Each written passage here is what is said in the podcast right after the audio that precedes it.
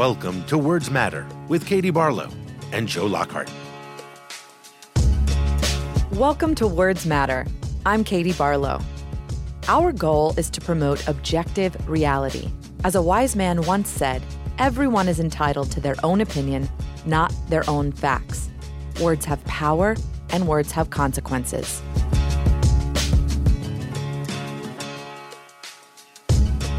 Our guest today is a journalist, political commentator, and author who has written for The Washington Post since her final year at Harvard Law School.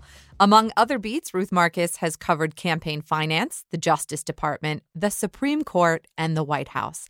And for fifteen years, she has served on the Post's editorial board. Her new book, Supreme Ambition, Brett Kavanaugh and the Conservative Takeover, debuted last week. Ruth Marcus, welcome to Words Matter. Thanks so much for having me. So we want to start off before we actually get to Kavanaugh. The book timing is perfect because you talk about this contentious confirmation that happened in the Senate about a year ago. But now there is an equally contentious debate going on in the House over the impeachment of President Trump that's happening as we speak down the road. So before we get to Kavanaugh, give us your thoughts on the impeachment process and where you think that's going. Sure. Well, actually, it feels very familiar, and I think there are some parallels. Some Republicans themselves have called impeachment Kavanaugh two point oh. And I think one thing that's going on is that with both Justice Kavanaugh's confirmation and with this current impeachment proceeding, we're hearing a lot of complaints from Republicans about bad motives. In Kavanaugh, it was Democrats were out to get Kavanaugh with whatever ammunition they could find, and they finally came up with Christine Blasey Ford. And with President Trump, it's Democrats have been out to try to impeach the president since before he was sworn in. And so now, having failed with what the president famously calls the Russia hoax, Um, they are now turning their attention to Ukraine. And in both cases, I think motive is irrelevant if the facts justify a, a different conclusion. Yes, Democrats wanted to defeat Brett Kavanaugh. The question is whether the allegations that came forward, and yes, they were at the last minute, from Christine Blasey Ford are significant enough to have affected his confirmation. And similarly, with impeachment, the question isn't whether Democrats have had it in for President Trump, and some of them have wanted to impeach him from the start. It's how serious are these allegations? And in both situations, there's just this reflexive tribalism, and particularly on the part of Republicans, and either an inability or an unwillingness to get to the fundamental facts as opposed to dealing with their sense of being aggrieved and put upon. You asked um, where I see things going with impeachment. Again, I think that may be another situation of Kavanaugh two point oh. I think it was almost baked in from the start that um, Judge Kavanaugh, now Justice Kavanaugh, would get enough votes to get him across the finish line to becoming Justice Kavanaugh. This was always about a hunt for fifty votes. It wasn't about a hunt for the truth or anything else. And in this situation, I think we pretty much know the end game. There is a little bit of mystery about how broad the articles of impeachment might be. There is zero mystery about whether there are enough votes to impeach the president in the House, and probably no mystery about whether there will be any Republican votes in favor of impeaching him. There will not be. And even more obvious, I think, unless something amazing happens, and God knows enough amazing things have happened around here, that it's extremely unlikely that there will be the two-thirds votes necessary to convict him in the Senate, and probably extremely unlikely that there will be any Republican votes to convict him in the Senate. So, Ruth, one of the things that struck me about Kavanaugh is after two years of Republicans being divided among Trumpers and never-Trumpers, I was sort of shocked back into the reality of, boy, Republicans can speak as one voice. And the traditional Republicans came together with the, the newer populist wing. I think you've described a situation where that is happening again around impeachment. Can you look back over time, over twenty years ago, and compare the tribalism of nineteen ninety-eight with what we see now? Sure. In fact, I might even go back earlier than impeachment, back to the first major judicial battle of the modern nominations war, which was the hearing into Judge Bork, who was named to the Supreme Court by President Reagan. And the reason that he's not Justice Bork has to do with um, not, I wouldn't say an absence of tribalism, but a lesser tribalism.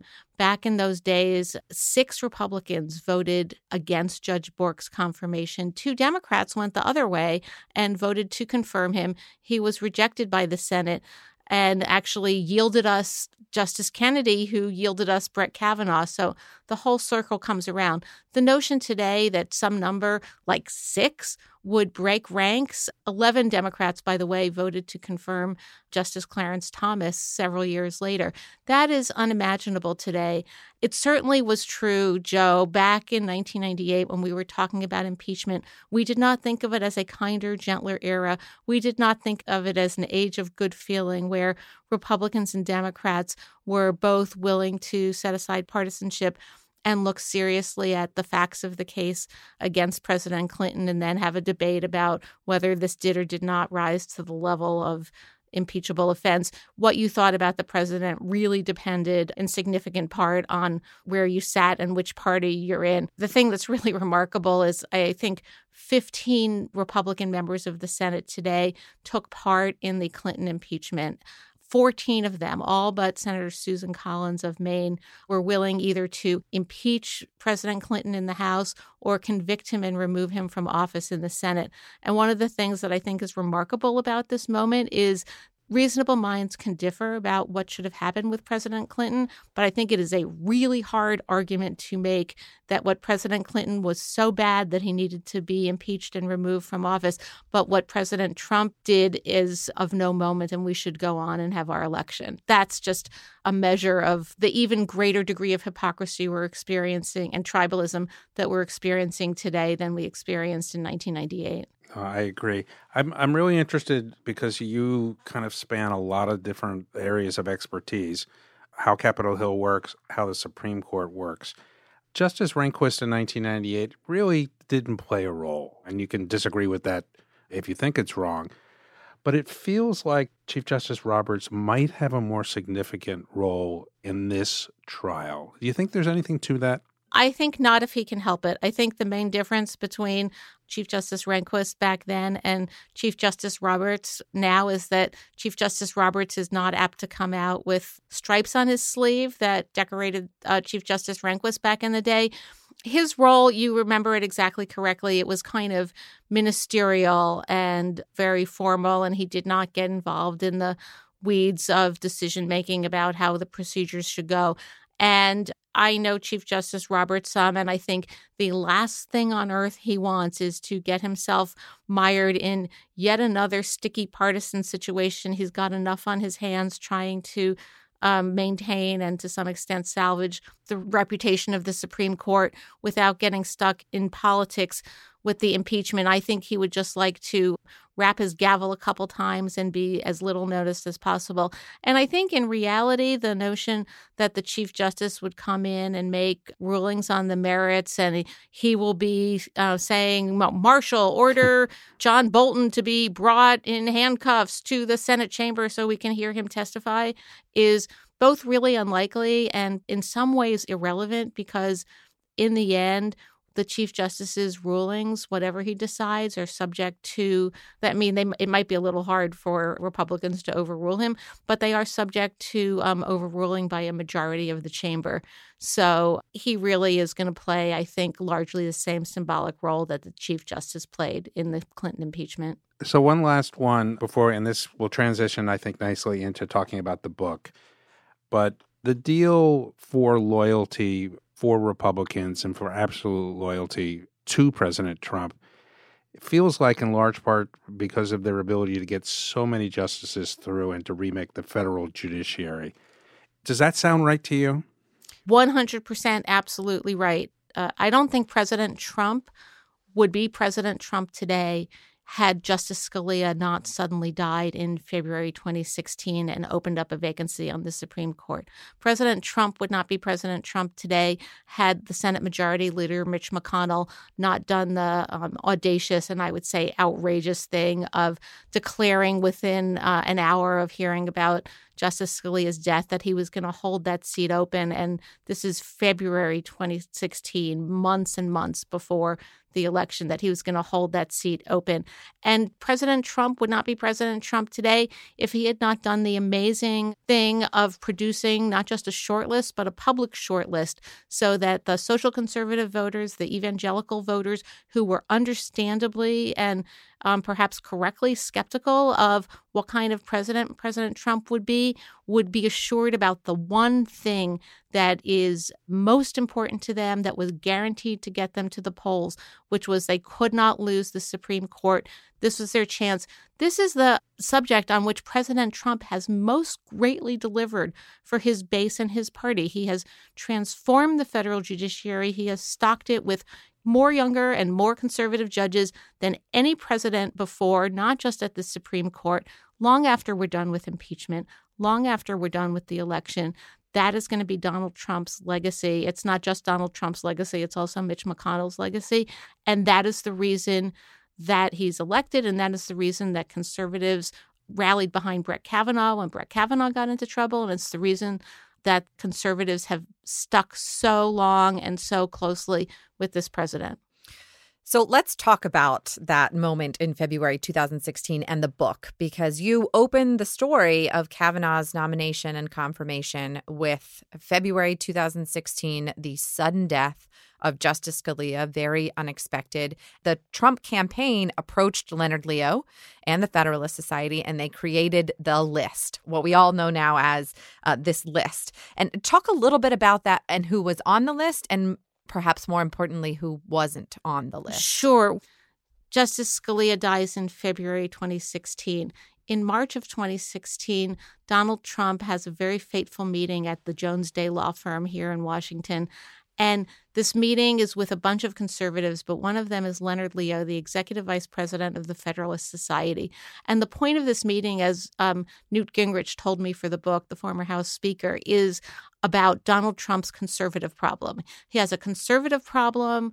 What is there to be done about the conservative problem? The answer is judges. We're going to reassure them about judges. And the way we're going to reassure them about judges is to produce this list. And Leonard Leo is asked by Don McGahn, who later became the president's White House counsel, to come with a list. After this meeting, he privately gives his list to then-candidate Trump. And there are uh, about six names on it. One name is not on that list, who is a surprise when we discover it later. That name is Brett Kavanaugh. Why is Brett Kavanaugh not on that list? Because Leonard Leo has some qualms about whether Brett Kavanaugh would be conservative enough. Donald Trump wants uh, additional names on the list. They take a while. They produce a list in May of twenty sixteen. It has twenty names on it. Again, Brett Kavanaugh's name is not on that list. Again, in um, the fall of twenty sixteen, another eleven names are produced. No Brett Kavanaugh. This kind of doesn't seem like a big deal, because the point of this list is not to figure out who Donald Trump's going to put on the Supreme Court. It is to reassure conservatives. And actually, um, Mitch McConnell, who's been pushing the president to put this list out, doesn't actually really believe it's ever going to be used, because he doesn't think that Trump is going to be elected. He thinks it's going to be valuable in helping his senators get elected and him to retain his Senate majority, because it's going to motivate his voters. But President Trump is elected. Brett Kavanaugh has a problem. He would be a logical choice for any Republican president. But Donald Trump has said to his voters, in order to get himself elected, which he amazingly is, I am only going to choose from this list and from this list alone. And by the way, it was Ted Cruz who insisted that Trump really harden his language as a price of Cruz's endorsement and say he'd only choose from that list. So flash forward to the spring of twenty seventeen. Justice Gorsuch, president's first choice, has been confirmed. He's at his uh, ceremonial swearing in in the White House Rose Garden. And Justice Kennedy, for whom Justice Gorsuch clerked, has asked for a few minutes with the president. He has a point. The president, he mentions that the president has a list, and there's somebody missing from that list who he thinks the president should consider. That somebody is Brett Kavanaugh. And guess what? Lo and behold, a few months later, at the annual convention of the Federalist Society, it, it is announced Brett Kavanaugh is on the president's list. He has revised and extended his list, um, and that sets the stage to really woo Justice Kennedy. The so many things are being done by the Trump administration in order to get Justice Kennedy comfortable with the notion of retiring. The main one was putting his favorite clerk on the president's short list, and when he retired the next summer, um, lo and behold, we have Justice Kavanaugh. Can you talk about, for our listeners that aren't steeped in, in the history of nominations and in the Supreme Court, how remarkable it is that Justice Kennedy even had that conversation and all of the things that happened after that conversation that led to his eventual retirement and replacement by his former clerk? I think it was pretty remarkable that he had that conversation. In the book, I describe it as a remarkable insertion by a sitting justice into um, the president's selection process. But there were a lot of remarkable insertions here. Justice Kavanaugh has an impressive ability to create and secure really influential and powerful mentors. So it wasn't just Justice Kennedy who went to bat for Justice Kavanaugh. Ironically, the biggest problem that Justice Kavanaugh had in getting on the president's list was that he had worked for a previous president. He had worked for President George W. Bush in the Bush White House. He had been named to the bench by President George W. Bush, but he wasn't just any regular Bush guy. He had married the president's secretary, um, who was kind of a um, practically a, a third daughter to the Bushes. And so President Trump was really resistant to the idea of Kavanaugh because he just thought of him as a Bush guy, and that was the worst thing you could possibly be. But when he saw that he was a way to Justice Kennedy's heart, that was an attraction. And then while President Bush was a liability for Justice Kavanaugh before he was nominated, he became Justice Kavanaugh's greatest defender, made critical phone calls to wavering senators throughout the process, including one moment during that crazy scene um, that we didn't see on live T V, but the day after the Blasey Ford and Kavanaugh hearings, as the Senate Judiciary Committee is getting ready, we think, to approve the Kavanaugh nomination. And then there's this backroom secrecy things going on. Maybe Jeff Flake wants to have an F B I investigation, and that might slow things down. Well, one thing that happens that day is President George W. Bush is calling Jeff Flake because he knows there's something going on. He's been alerted. Jeff Flake, I report, is too busy to take the president's phone call because he's in the middle of trying to figure out whether he can agree to this F B I investigation and at least have some semblance of look into what happened. Ruth, did you find in, you know, in your research any historical precedent for a justice to have such a role in picking his successor and for a president to have such an active role in trying to convince a justice to retire? I did not, but I also think that uh, there have been lots of what would now in kind of modern times look like unseemly sets of relations between presidents and justices in the past. You know, think about the relationship between Justice Fortas and President Johnson. So I think probably anything that was going on with President Trump and Justice Kennedy somewhat pales in comparison to that. But I'll just tell one more story that's in the book. It's the week after the president is inaugurated, and it's this fancy dinner here in Washington called the Alfalfa Dinner. And Justice Kennedy's son, Gregory Kennedy, not the one who worked at Deutsche Bank, but um, uh, also in the uh, investment business, goes up to Kellyanne Conway, the president's counselor, at the Alfalfa Dinner, and he says to her, he denies this in the book, by the way, but it's true. I have multiple firsthand sources on this. But Gregory Kennedy goes to Kellyanne Conway and he says, "No one was happier about the election results than my father." And Kellyanne Conway says, "That's good to hear because that happiness matters." And she promptly went back and reported that to the president and others at the White House. And that was just the start of the back channel signals and conversations um, that were going on between um, Leonard Leo, Don McGahn, Justice Kennedy, Justice Kennedy's emissaries that led up to Justice Gorsuch's selection, which was very much designed to woo Justice Kennedy and eventually um, Judge Kavanaugh's nomination. So switching gears here a little bit, there is a lot of still confusion about how Doctor Ford came to be in the middle of this story. Uh, so you talk about this in the book. Uh, talk a little bit about how she got to Washington and what her impact was.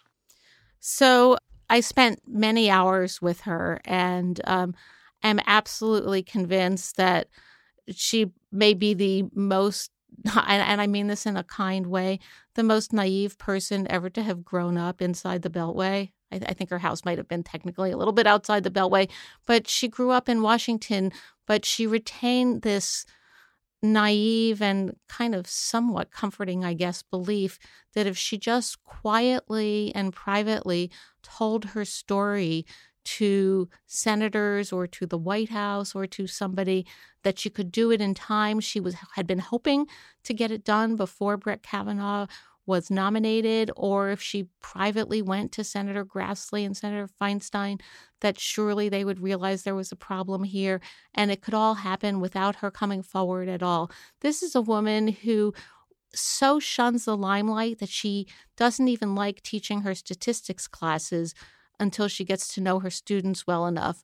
And so that that tremulous voice and that statement that she had that she was terrified to be before the Senate Judiciary Committee could not be more true.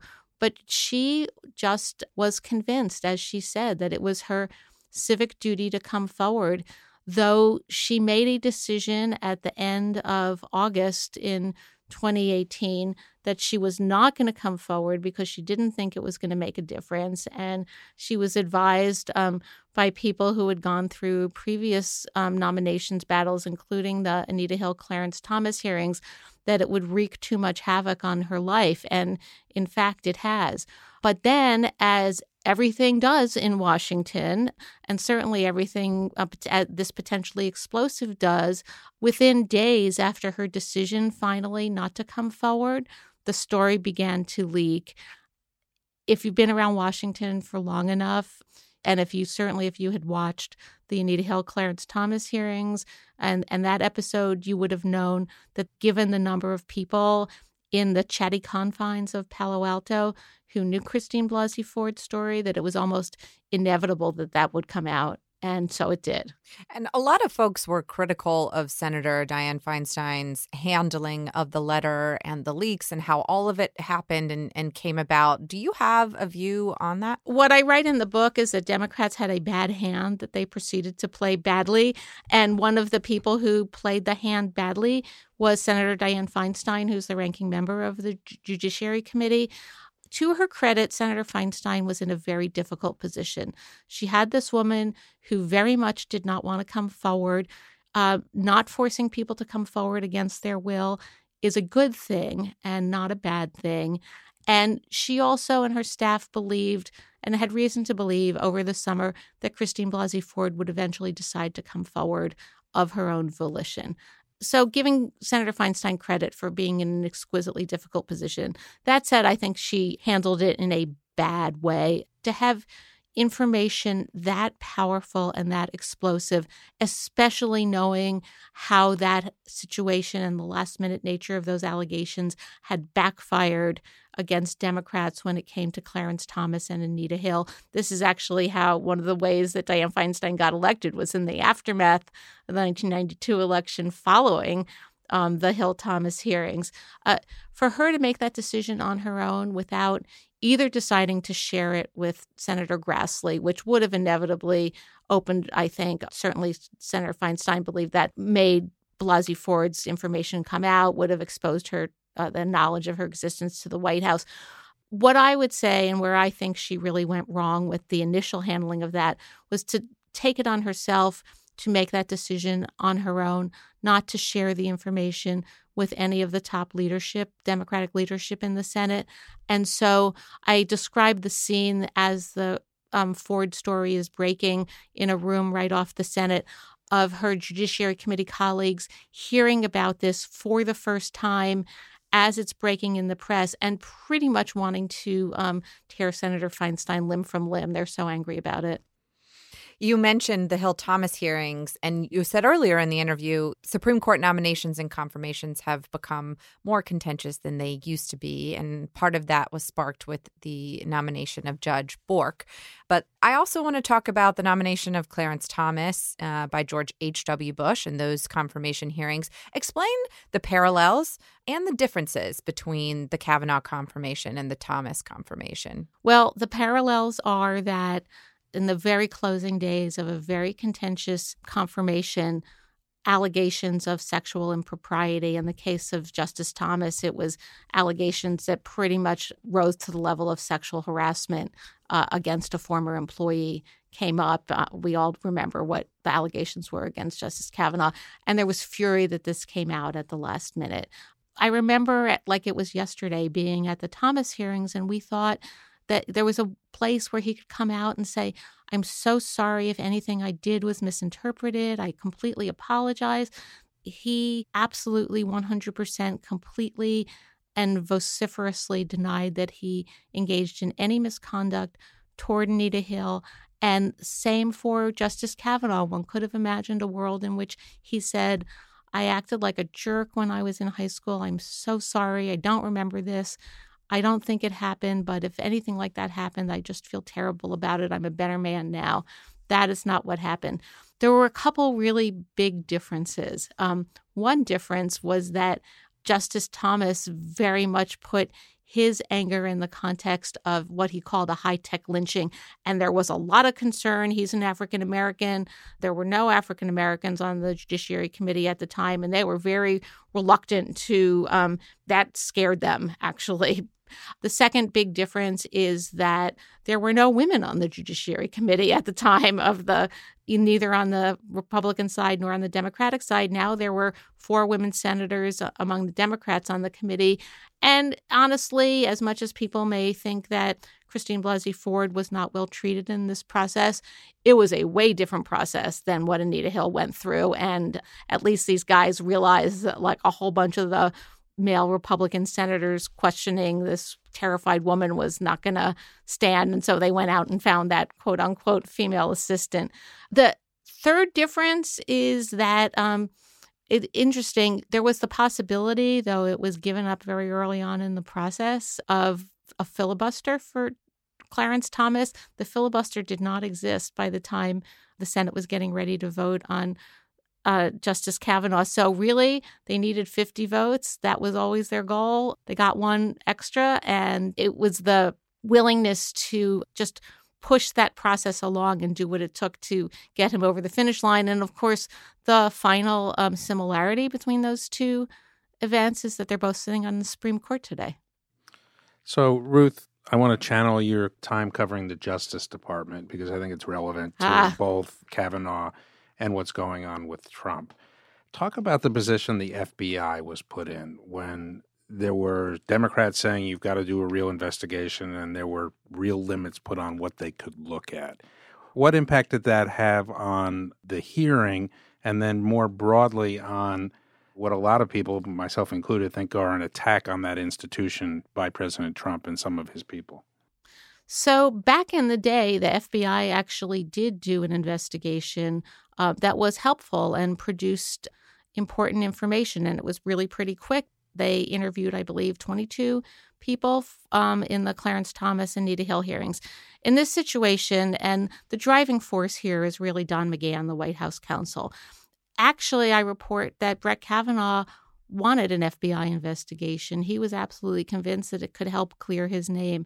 But Don McGahn said no. Don McGahn said, we're not opening up this kind of can of worms. We're just going to go ahead. In fact, they didn't actually really initially until Republican members on the Judiciary Committee balked. They would have preferred not to have a hearing, open or closed. They just wanted to interview Christine Blasey Ford behind the scenes. When Jeff Flake, not taking George W. Bush's phone call, balked, and in conjunction with Lisa Murkowski and Susan Collins, insisted on an F B I investigation, then the question became, what will the scope of that F B I investigation be? And the answer was the scope of the F B I investigation will be determined by doing only what Flake, Collins, and Murkowski insist on being done, which is the bare minimum. And in slight credit to the F B I, but emphasis on slight, this is not a criminal investigation. It's a background investigation. They are doing it on behalf of a client. That client is the White House. And ordinarily, that client, the White House, gets to set the scope of the F B I investigation. So the F B I was, for better or worse, just following orders. But the reality is, is that that meant that the F B I did not pursue leads that any ordinary, responsible, credible background investigation would pursue. And the main lead that the F B I did not pursue, and this is a joint fault of the White House, the F B I, and the Senate, was to interview a man named Max Stier. Max Stier is not a household word, but he's somebody who's actually very well known in Washington and well known to a number of the senators. He runs, of all things, a good government group that is very bipartisan, though he did, because Washington is a small world, work for uh, in the private law firm that represented the Clintons during impeachment and was on the other side of Brett Kavanaugh, who was working for Judge Starr at the time. But before that, when he was a freshman at Yale and Justice Kavanaugh was a freshman at Yale, Max Stier recalls seeing Justice Kavanaugh propelled by two friends at a drunken party at Yale, exposing himself to a woman who, important to note, does not recall this episode or has told friends he doesn't recall the episode. And it's an episode that's very resonant to a story described first in the New Yorker magazine involving a woman named Debbie Ramirez, who recalled Justice Kavanaugh in a similar incident at a different party that same year at Yale. Max Stier really wanted to get his information to the F B I. He enlisted some private lawyers who had been former federal prosecutors who had good relations with the F B I, and the F B I would not interview him. He went to Um, Susan Collins, who says she doesn't remember this, but either directly or through an intermediary, and was never able to reach Senator Collins, who, by the way, had worked with his good government group. He went to Senator Chris Coons from Delaware and said, "I'm trying to get this information out. Can you help me?" Senator Coons emailed the director of the F B I. This is not just a United States senator writing a letter to the F B I director. Coons and Chris Wray, the F B I director, were classmates at Yale Law School together. This letter to Chris Wray is C C'd to Chuck Grassley and to Dianne Feinstein, and it says, please, please interview this man, Max Stier. He has information that would be very relevant to your investigation. Nothing happens. Finally, Chris Coons, desperate to try to get this information out, and as everybody recalls, this was unfolding in real time over the matter of um, hours and days, he reaches out to Jeff Flake, the senator from Arizona, and says, you need to talk to this guy, Max Stier. And Flake says, I'm dealing with death threats against my family. I just can't cope with it. In a incredible twist of fate, but probably wouldn't have changed the outcome, Senator Coons reaches out to Senator Collins, sends his email to her saying, you need to talk to Max Stier, who I think you know, sends it to the wrong email because Senator Collins' email has been breached and open to public exposure. So she had to s- change it in the middle of the Kavanaugh hearings. She did not end up seeing this, amazingly enough, until I called her office and asked them about it about a year later. So this all adds up to a dereliction of duty. Yes, the F B I had a client and it was following the orders of its client, but it was also allowing its professionalism to be tarnished. Where was Senator Grassley in uh, who had pursued every possible alleged doppelganger of Brett Kavanaugh who was to be found when um, this name Max Stier came up? He was nowhere. What did Senator Feinstein do? And so the Senate abdicated its advice and consent responsibility. And I guess this should be no surprise, but the White House was not looking to find the truth here. It was looking for the fifty votes that it needed. And that was um, that was the end result. But it is not a good chapter in the history of, uh, unfortunately, good government. Yeah, the looking for uh, fifty votes or what may be looking for the thirty-five votes uh, sounds familiar. I think everyone should buy this book and read it, but be prepared to go a little crazy if you're a Democrat partisan like me of how could this have happened? How could this have happened? Let me ask you one more question, then I'm going to give it back to Katie. Take us behind the scenes in the prep for Brett Kavanaugh. What was he trying to do in the hearing? What we know about Brett Kavanaugh is he's a hard worker. He's over-prepared for whatever it is he's supposed to be doing. How did he prepare and what was his goal? And you're talking about the the hearing that we all remember and yes, not the yes, boring yes, stuff yes. about executive yeah. power. Yeah, because yeah. I could talk about executive power and yeah. everybody would just turn off.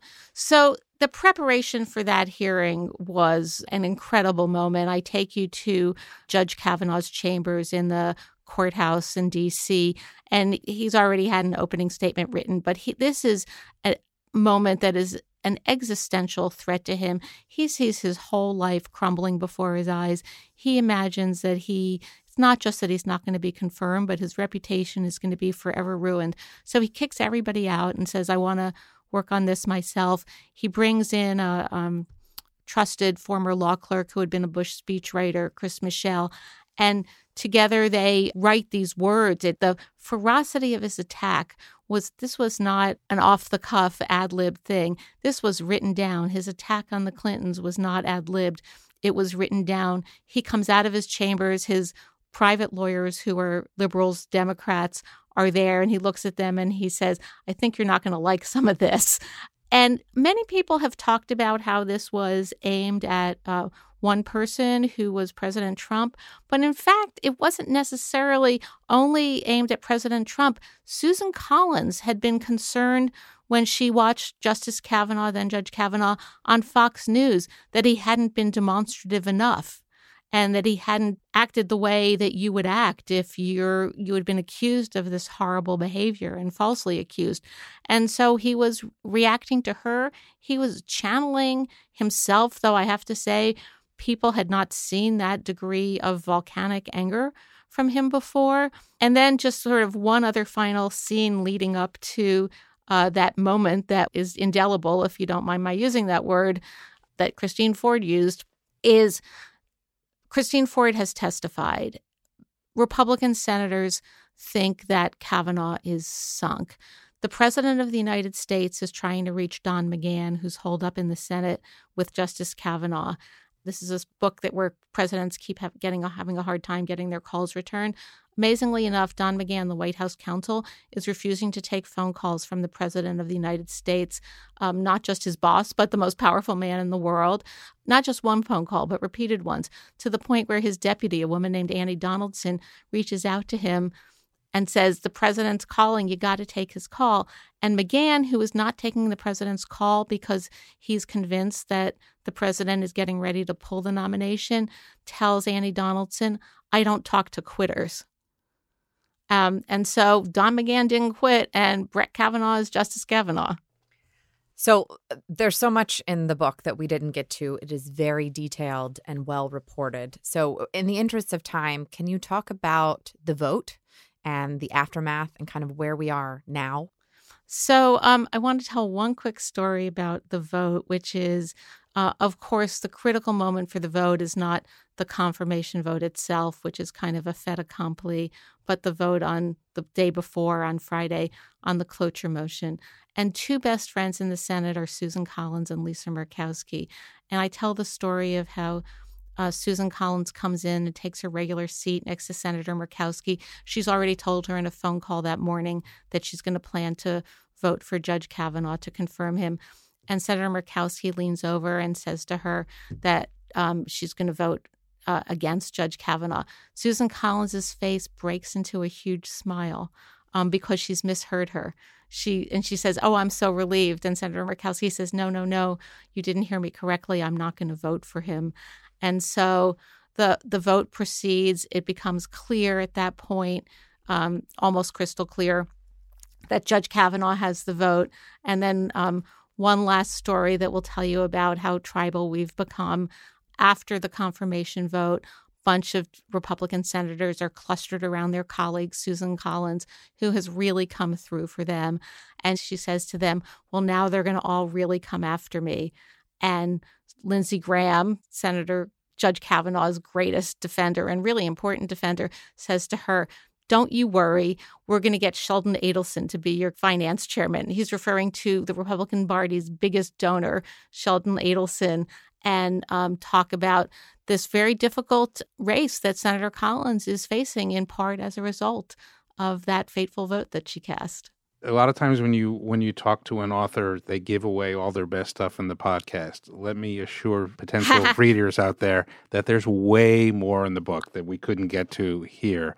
But that is absolutely a series of fascinating accounts on something that is as important as anything Donald Trump has done as president. So, yes, and if I can say one more yeah. thing about it, the reason to read this Well, one reason to read this book is that it's a really fun read, I think, and you learn a lot um, that you didn't know about what was happening behind the scenes. But the more important reason to read it is that it's not history, it's present, because we're living with Justice Kavanaugh. This is going to be an amazing term at the Supreme Court. We're going to hear about abortion rights. We're going to hear about gay rights. We're going to hear about maybe gun rights. We're going to hear about potentially executive power in relation to Uh, the litigation over impeachment-related things. The death and penalty. The death penalty. Uh, everything that you could imagine is ending up at the Supreme Court, and it will be in the hands of Justice Kavanaugh. Read the book. And as as you said before, maybe if someone had the right email for Susan Collins, this might have turned, but, uh, you know, probably not. Um, but her emails. Yes. You know what? She she made clear in a conversation to me that by the time this email made it to her, it was the night before the cloture vote. She had was already furiously rewriting her speech in favor of Justice Kavanaugh. Um, it's kind of tragic that the email didn't get to her, but honestly, it wouldn't have made a difference. Well, the book, again, is called Supreme Ambition, Brett Kavanaugh and the Conservative Takeover. It's a fantastic read. Ruth Marcus, thank you so much for joining us. Thank you for that great interview. I love telling those stories. Thanks, Ruth. All right, Joe. So for What's on Your Mind this week, let's try and put all of these many impeachment pieces together in one place and have you kind of explain what's going on, because a lot happened last week. There was testimony. There was movement by the House Judiciary Committee. We've also got the House Intelligence Committee making moves. What's going on? Where where are we right now? Well, a lot of things happened. And I think most importantly, we've now come into a very sharp focus of what's going to happen between now and when members of the House go home for the Christmas break, which my guess will be two or three days before Christmas. So let's look at last week just for a minute. The week started with the House Intel Committee majority report written by the Democrats that had a three hundred page damning report that said, effectively, the president had abused the power of his office by conditioning aid and asking for a favor from Ukraine. And it was a much wider conspiracy than we knew before they issued this report. So much wider that the newsy part of it was uh, new phone records that involved Devin Nunes, Rudy Giuliani, Lev Parnas, and someone that's depicted as minus one, who we just assume is the president of the United States, based on the fact that in the Roger Stone case, the minus one in phone records was also referred to as the president. So that established the basis for going forward with impeachment. The second important thing was uh, a bunch of constitutional scholars testified not about the facts, but about the law. And three of the four called by the Democrats said that this president has done more impeachable things than any president in history. And they focused on the abuse of power. They focused on bribery. They focused on an unprecedented, and I think this was their strongest point, on an unprecedented obstruction of Congress, as far as no president has ever completely said you can't have any material. It has always been something that's been negotiated, and even the holding back of material has not been per se executive privilege, and that if they don't move now, the House, this is likely to happen again. And, and that's basically the case for impeachment. Professor Jonathan Turley for the Republicans made the case that this could be impeachable, but the Democrats haven't made their case yet, despite all of the obstacles. My personal reflection on that is I sat glued to the television in nineteen ninety-eight as President Clinton's press secretary as Jonathan Turley testified before the same committee and made the exact opposite argument, that if you deemed, and these are his words, if you deem something as wrong but not rising to the level of impeachment, you are expanding executive power well beyond where it should be. And he said, we'll pay for this in the future. In one sense, Professor Turley was the best witness or person involved for Republicans in making the case because he didn't come across as Jim Jordan, but it was very disingenuous as far as testimony. The single most important thing happened last Thursday when Nancy Pelosi came out and said, we're going for it, and uh, took out any question that might have existed as far as whether the Democrats were going to do this and how quickly they were going to do this. So all of that brought into focus the fact that this president is going to be impeached, and sometime early next year, we expect something to happen in the Senate. Now, this week, there'll be even more activities starting today, on Monday. Adam Schiff, the House Intel Committee, is expected to present their case to the House Judiciary Committee. For those who were watching in nineteen ninety-eight, this will be the equivalent of Ken Starr coming in and saying, here is what I gathered over my however many five years of looking at President Clinton. Here is the case. Here is the evidence. It's up to you to decide. I'm not telling you you should impeach him, but here's the case as I see it. Because Justice wasn't interested in looking at this, the Intel Committee has had to be both the investigator and then also some arbiter of what the law is here. So they're going to present their investigative report to House Judiciary. And then I think behind closed doors, Adam Schiff, uh, Jerry Nadler, their counsels, several other people, and Nancy Pelosi will sit in a room and write the articles. It's very clear from watching last week that there'll be an article on bribery. There'll be an article on abuse of power. There'll be an article on obstruction of Congress. I think the only open question that I see is whether they will go back to the Mueller report and do an obstruction of justice article. And I think there's a pretty healthy debate in uh, the party now on whether they should. I personally think they should. I think they won't, though. I think that those in the Democratic Party who are arguing for let's keep this clean and thin are going to win the argument with the Speaker, uh, who will make the ultimate decision. But that is a lot to happen in what looks like eight, nine, ten days. It, this is now moving at light speed. I also wanted to ask, just because you can't make this stuff up, but while all this is going on, which involves obviously the president's call with the president of Ukraine and Rudy Giuliani's behavior, Rudy Giuliani was quite literally traveling to and in Ukraine, interviewing with uh, Ukrainians and talking about the impeachment and, and what's going on while the impeachment hearings are happening and possibly while he's also under criminal investigation. Do you have any thoughts on that? No, not really. I mean, it's just, you know, of course I have some thoughts on that, Katie. One of the interesting dynamics of the constitutional uh, scholars hearing was Professor Turley's argument that the Democrats should take more time. Let the courts rule. Why are we caught on such a short schedule? The response of the other three, Carlin, Gerhardt, and uh, Rothman, was that there is a specific timing because the president's behavior is designed to impact the next election. And every Republican up there said, that's silly, that's silly, that's nonsense.